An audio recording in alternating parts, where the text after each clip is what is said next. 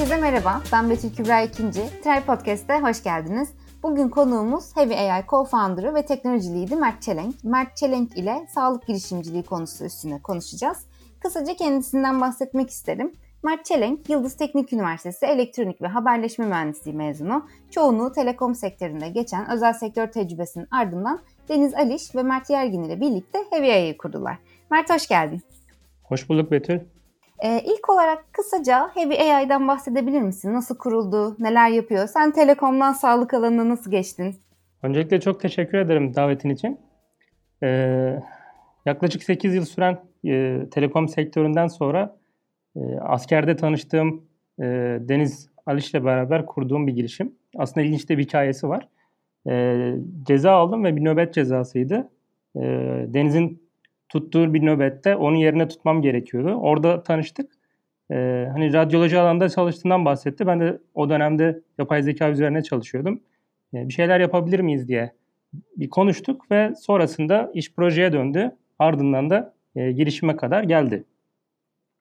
E, burada işin başlangıcını anlatmam gerekirse e, biz e, iki yıl önce public datasetlerle başladığımız e, bir dönem oldu. Özellikle MR alanında çalışmaya başladık. E, bu alanda çalışırken e, yapabileceğimiz şeyleri gördük. Özellikle hani beyin tarafında ağırlık çalışıyorduk ki Deniz de bu konularda kendisi uzman zaten. yalnız benim fark ettiğim bir olay oldu. İşin ben mühendislik tarafına daha çok bakıyordum. O da tıbbi tarafa bakıyordu. Ve iş biraz daha iç içe girmeye başladı. Ben tıbbi tarafa geçtim. O mühendislik tarafına AI öğrenmeye başladı ve daha e, oturdu ve ekibi büyütmeye başladık. E, ardından e, şunu gördüm. Özellikle projelendirdikten sonra inme ile ilgili e, projelendirdik. E, Türkiye'de e, çok ilginç rakamlar vereceğim. Türkiye'de yılda 200 bin kişi inme geçiriyor. E, sadece 2000 kişi tedavi alabiliyor. Ve bu rakamı gördüğümüz zaman e, inanılmaz e, şaşırdım. E, ve nedenlerini hemen araştırmaya başladık. E, birkaç tane nedeni var. E, bunun ilki e, hasta tarafında. Yani hastalar ilme ile ilgili belli farkındalıkları e, eksik Türkiye'de. İkinci tarafı da hastane tarafı. Hastanede altyapısal olarak sıkıntılar var. İşte e, acile gittiğiniz zaman e, size belirli bir süre tanınıyor.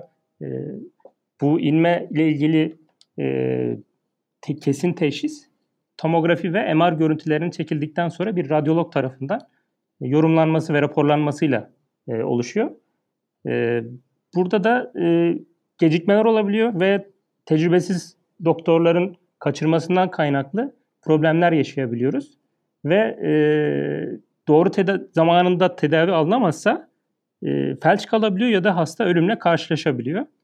E, biz de buradaki iki problemin e, altyapı tarafına odaklandık. E, çünkü e, yapay zeka ile ilgili e, özellikle bu alanda hızlı ilerlenecek bir konu görüntülerle ilgili olması. Buna da ilerleyen e, dakikalarda biraz daha değinmek isterim. Ki şu anda e, ürünü hem algoritma tarafı tamamlandı hem ürün tarafının e, prototip aşaması tamamlandı. E, ve e, bu 2021'e güzel girdik. 2021 e, 1 Ocağı'ndan itibaren e, Acıbadem Maslak ve e, Altunizade hastanelerinde klinik çalışmalara başladık diyebilirim. Harika. Ee, umarım bu çalışmalar da olumlu devam eder. En kısa zamanda da yani bu probleme biraz daha kapsamlı çözümler üretilmiş olur. Ee, yapay zeka teknolojilerini kullanan sağlık girişimi diye isimlendiriyoruz sizi. Yani öyle bir sıfat takabiliriz diye düşünüyorum. E, bu nasıl bir süreç? Yani hani başladınız ondan sonra böyle başlangıçta public data setler üstüne çalıştınız. Ondan sonra bu public data setleri e, public olmayan data setlere çevirme süreci, şirketin ilerleme süreci nasıl oldu? Şu an tekrar bir girişimci girişim kuracak olsan mesela yine bu konu üstüne çalışır mısın? Yani güzel bir soru. Ee, şimdi aslında en başa dönecek olursak hani son sorundan başlayıp geriye doğru gideceğim. Ee, iki, yani iki sene önceki haliyle ba- yeniden başlamış olsam başlamam. Ama e, süreç değişiyor. Süreç değişirse başlarım tekrar böyle bir girişime. Şimdi onun nedenini açıklayacağım. Öncelikle bu e, yapay zeka ile e, bir şey geliştirebilmeniz için e, önemli bir veriye ihtiyacınız var. Yani probleminizin çok doğru tanımlanmış olması ve bu probleme ihtiyacı olan veriyi almanız gerekiyor. Sağlık alanında da e, bir birkaç tane nokta var. Özellikle e, standart olarak alabileceğiniz çok az sayıda veri var. E, bunlardan bir tanesi görüntü, MR ve tomografi görüntüleri dünyanın her yerinde e, hemen hemen aynı altyapı ve standartta üretiliyor. E, ve bu veriye ulaşmanız da e, diğer e, girişimlere göre daha kolay olabiliyor. E, mesela ses verileri e, daha zor olabilir ya da hastanın klinik verileri e, çünkü her ülkeye göre e, algoritmalar değişebiliyor. E, dolayısıyla da veri toplama e, işleri daha uzun olabiliyor. E, bizim mesela bir senenin üzerinde sürdü sadece görüntü üzerine e, veri toplamamız. Buradan önemli bir konuya değinmek istiyorum. Özellikle biz başladığımızda bu alanda toplu veri alma ile ilgili çok az bilgi vardı. E, ama biz bu konuları aşabildik ve olabildiğince de yeni startuplar için faydalı olmaya çalışıyoruz. Çünkü e, artık daha hızlı e, pipeline'lar oluşturabiliyoruz. E, ve uzun vadede de artık daha hızlı yeni startupların da gelişeceğini düşünüyorum. E, ikinci bir nokta sağlık girişimi olmakla ilgili bence üç tane çok önemli bir nokta var. Bir tanesi hızlı inovasyon yapmanın çok zor olduğu bir alan. Çünkü çok regülasyonun olduğu e, bir alan. E, ikincisi güven oluşturmak çok zor. Çünkü direkt sağlığa e, hitap ediyorsunuz. E, yanlış yapma lüksünüz çok az. E, üçüncüsü de e, özellikle Türkiye için konuşursak yatırım konusu. E, Türkiye'deki bu yatırımcılar e, benim gördüğüm kadarıyla yani sağlık alanında çok deneyimli değiller. E, çünkü sağlık tarafındaki getirileri çok uzun süre, e, süreli olabiliyor. 2 yıl, 3 yıl, bazen 5 yıl bile olabiliyor. Türk yatırımcısı o konuda e, çok sabırsız, e, daha hızlı e, kazanmak istiyor. E, bu şey bundan dolayı da girişim sayısı bence az, e, artır artmalı. Çünkü e, örnek vermek gerekirse biz Ağustos ayında e, hazır olan bir hazır olan bir ürünümüz var e, olduğunu düşünürsek e, bizim bu ürünü piyasaya çıkartmamız Haziran ayını alacak. Yani bir 10 aylık hiçbir şey yapmadan sadece e, süreci yönetmeniz gereken bir durum olabiliyor. Herhangi bir satış yapamıyorsunuz. Sadece para yakıyorsunuz. Dolayısıyla da bu tarz startupların girişimlerin ayakta kalabilmesi için daha e, maddi anlamda arka tarafının bir şekilde yani bu destekler olabilir. Avrupa Birliği destekleri, Türkiye içerisindeki TÜBİTAK, KOSGEB e, ya da girişim programları gibi destekleri alması bence çok çok daha e, önemli olabiliyor. E, bu yeni kurulan sağlık girişimlerine, yapay zeka ile ilgili çalışmalar yapan sağlık girişimlerine destek olmaya çalışıyoruz dedin ya. Orada nasıl destek olmaya çalışıyorsunuz? Ya şöyle, e, öncelikle veri toplamak konusunda hani nereden nasıl veri alınır e, o konularda bize danışanlara yardımcı oluyoruz. En azından network'ümüz de gelişti o konularda. İkincisi e, çok ilginç bir bilgi de vereyim. E, mesela İngiltere'de NHS'in e, yani İngiltere'de sağlık sektörü çok acayip, çok ilginç. NHS'in kurduğu bir yapay zeka doğrulama merkezi var orada. Yani siz bir e, proje başlatıyorsanız kesinlikle oradan haberiniz oluyor. E, ve yaklaşık 3 ay içerisinde algoritmanızı hem geliş hem data toplayıp algoritmanızı geliştirip e, hem de test edebiliyorsunuz ve bütün prosedürleri çok hızlı ilerletebiliyorsunuz. Bu Türkiye'de bu maalesef yok. E, ama e, belli bir e, noktaya getirmek için çalışıyoruz bu konuları. E, hem Sağlık Bakanlığı tarafında hem e, şu an Acıbadem Kuluçka Merkezi'nde özellikle Acıbadem tarafıyla da e, bazı konularda ilerletiyoruz. E, o yüzden e, bize gelen girişimleri bu şekilde network'ümüzle, tecrübemizle e, hızlandırmaya çalışıyoruz. Şimdi böyle yapay zeka kullanan sağlık girişimi dedik ee, ama mesela bunu bir tanımlamak da gerekebilir belki. Yapay zeka kullanan sağlık girişimi ya da sağlık girişimi dediğimiz zaman aklımıza neler ge- gelmesi gerekir? Öncelikle ben bunu e, ikiye bölmek istiyorum. Bunun bir hatta üçe bölebiliriz.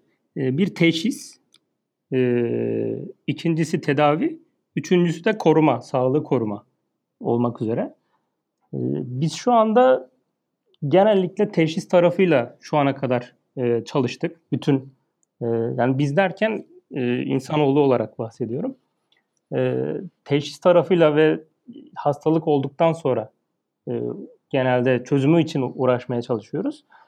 E, burada tanımlamak gerekirse yapay zekayı kullanan girişim e, öncelikle e, gerçekten bir verinin e, hasta verisini kullanarak e, bir değer üreten e, ve bu değeri e, katma değere çevirip e, uzun vadede tedavi ya da e, kontrol ha, hastalıkları daha e, önceden teşhis e, edebilen bir yapıya e, getiren e, çalışmalar diyebiliriz.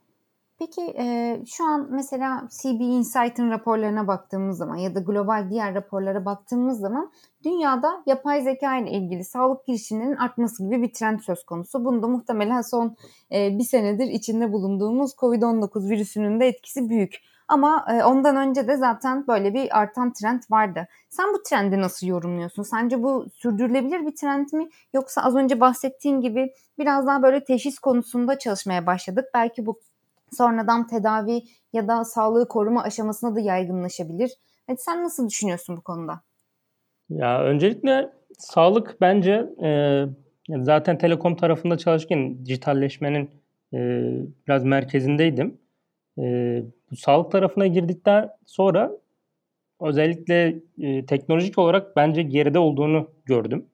E, hani bazı alanlarda e, yine e, tam tamamlanabilmiş bazı konularda ama genel anlamda baktığımız zaman bence geride. Bu Covid süreci çok etkiledi. Hatta inanılmaz etkiledi diyebiliriz. Çünkü e, hani şu an evden çıkamıyoruz. E, çok kısıtlanıyoruz. Belki bundan daha ağır bir şey de gelebilirdi.